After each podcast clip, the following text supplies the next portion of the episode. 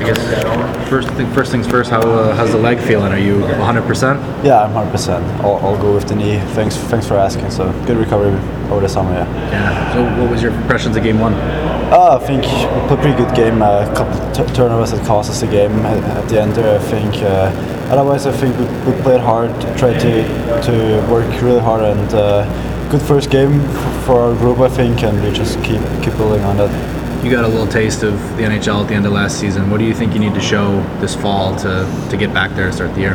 Yeah, I think I just gotta do focus on myself, um, play like I usually play, a good 200 foot game, compete really hard, and then try to, to get a score sheet as well. You know, last night it was a little chippy out there. You seem to be in the middle of a lot of it. Is it difficult to? I mean, you want to answer the bell or the challenge, but to try to maintain a level where you don't overdo it and kind of take yourself away from what you're trying to do out there, which is, you know, obviously win. Yeah, yeah, of course. I mean, uh, I think it's good to find a balance. Uh, I like to get get in there, uh, make hits, get a little chippy, but I think, like you said, like find a ba- balance. That's what I'm trying to do out there, and obviously try to try team to help win. Do you find that people, because you know you're number one pick and there's high expectations for you that you have and the organization has, that you know guys are taking runs at you or trying to take liberties to throw you off your game? Uh, I don't know. I, I'm not really focused on the other guys. I'm just focusing myself, finishing my checks, and if they want to come hit me, I'm ready for it, and uh, that's fine. How valuable has the training in Detroit been and just getting to know some of the other younger prospects too for you guys when you take the ice out there? Yeah, first of all, it's been real fun to be around all the guys, uh, getting to meet the new coaching stuff. Uh, great, everybody's good guys. I think uh, development camp being here for a couple of weeks has, has been really good. Working out in the gym and stuff like that, being on the ice again, and coming here two weeks ago, uh, meet all the the, some new players that we drafted this year. It's been fun. We got a good good group of guys, and we just just gotta keep keep competing hard on the ice together. What are your impressions of Elmer? Yeah, he's he's a great player. Uh, nice to, to speak some Swedish with him as well. And no, we, we he's he's really skilled. Yeah, he's a big guy, for like so skilled for, for his size, and he's got a great scoring touch. So yeah, it's fun fun to play with him. How about Will Wallinder?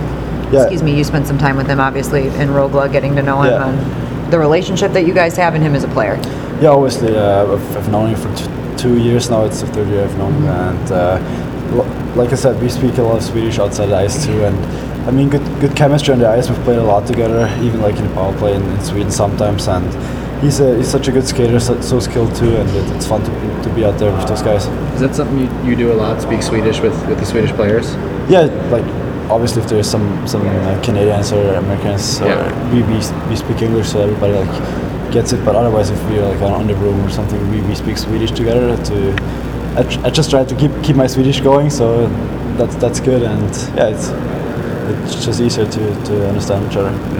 Can you tell us about your dad's influence on your game, given that he was a professional player and that he's your agent? Yeah, for sure. He's really important for me. Uh, since growing up, he he's been he's had a big influence on my game. He he always helped me whenever whenever I need him. I can call him after every game. So so that's really big for me. And you train with uh, Klagenfurt uh, in the summer. Can you talk about being exposed to that environment?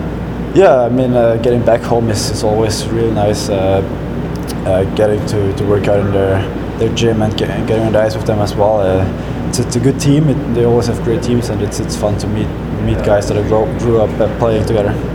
Marco, last year you said something interesting when I asked you why you were going back to Sweden, and you said, I want to finish high school. And it kind of dawned on me, my gosh, okay. and I think everybody in this group has probably graduated from high school, and everyone looks at their senior year as being such a great year, one of the most memorable experiences.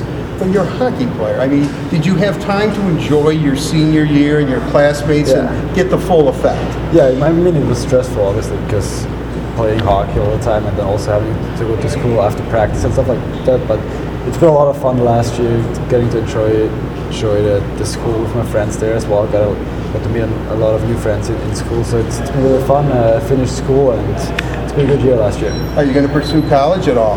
Uh, now I'm focused on hockey right now. I'll think about that later. I'd say. They always talk about like the, the lifestyle adjustment that a player Yeah. from Europe has to make when you come over to play North American hockey. How do you feel you've adjusted to being on your own and you've been here for a while now? Yes, I think uh, being on my own, I'm, I'm I'm used to it now. I'm living alone since I was 16. It's for sure it's different here. It's uh, I was it was such a small town. I was I was playing in, in Sweden, and now everything's so big. You gotta go take the car everywhere. I was used to, to taking my bike everywhere, but yeah. So it's, it's I think it's it's fine. Uh, got a couple guys here that helped me out too, so that, that's fine. It's good. Learning how to cook, or can you cook? Uh, I, I'm pretty good at. Cook- I'm okay at cooking. I would say. Yeah. Are you a master of the microwave? Uh, no, I don't use the microwave at all. Actually, so Really? You actually cook? yeah, I do. actually cook, Or just Art. Really? Like you boil water and put noodles in there and stuff? some like I, can, I can do a salmon or a steak or chicken. So that's that's good. What What is your specialty? I mean, when you if you were inviting us all over to impress us for dinner, what would you be uh, making? I'd probably make a salmon. So, yeah. Yeah, it's not, doesn't sound bad. All right, we'll be over. We'll- we'll- Let us know when. Dan Cleary said at development camp that there were times in your rehab where he, he almost felt like, wow, like you, maybe you should take a day off a little bit. Was that a, focus for you? Of, of I mean, how, how, you seemed like you obviously wanted to get back fast. Like, was that a consideration for you that oh, I shouldn't push it, or just all, all Uh, gas? No, I think uh, we did a lot of like uh, X-rays on the knee, and like when when I knew it was was good to go, and I think uh, I want to be on the ice, work out hard, and I think I my body pretty well when I need a rest, and uh, I really like to, to practice. So, so as long as it's uh, my body feels good, I, I want to be out there and practice as much as I can.